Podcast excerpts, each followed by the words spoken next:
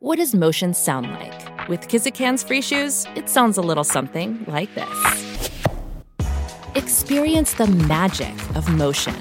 Get a free pair of socks with your first order at kizik.com/socks. Le persone che hanno una certa dimestichezza con l'etimologia o che semplicemente seguono le nostre pagine e le nostre puntate sono accostumate al fatto che emergano parentele nascoste, a volte proprio inopinate, impreviste, tra parole apparentemente distanti l'una dall'altra. A volte però ci si sorprende comunque.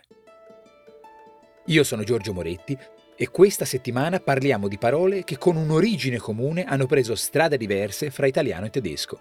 I testi di questa settimana sono scritti in collaborazione con Salvatore Congiu. Oggi, clausura.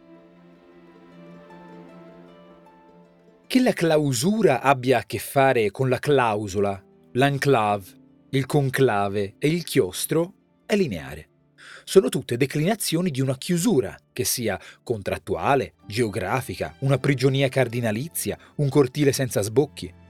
Decisamente meno ovvio, invece, che la clausura sia imparentata con il chiodo, la clavicola e la caviglia, per non parlare del fatto che in tedesco Klausur sia un esame scritto. Quale sarà la chiave dell'arcano? Nell'antichità le serrature erano congegni assai rudimentali, essenzialmente un chiodo o un cavicchio infilato in un anello. Logico quindi che clavis, chiave, fosse quasi identico a clavus, chiodo, entrambi derivati dalla radice clau. Il latino classico non distingueva tra U e V, da cui anche claudere, chiudere.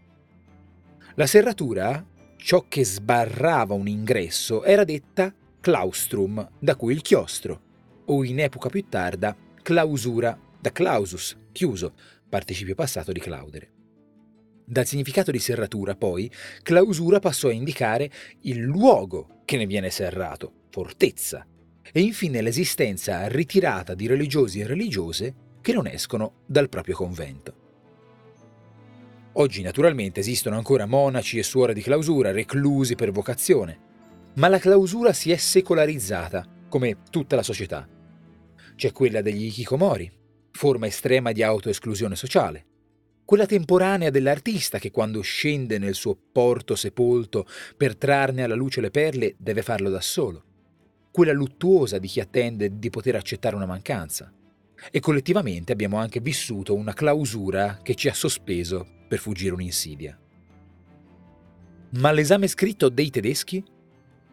Se anche non si condivide l'idea di Michel Foucault della scuola come istituzione disciplinare affine al carcere e alla caserma, è innegabile che essa sia un mondo per certi versi a sé stante, con pratiche e riti propri, tra i quali svolgono una funzione specialmente simbolica le prove scritte al termine di un ciclo scolastico quasi una liturgia laica, riti di passaggio celebrati in stanze chiuse, ove ufficianti vigilano affinché nessuna irregolarità infici il rigoroso appuramento dei meriti e dei demeriti.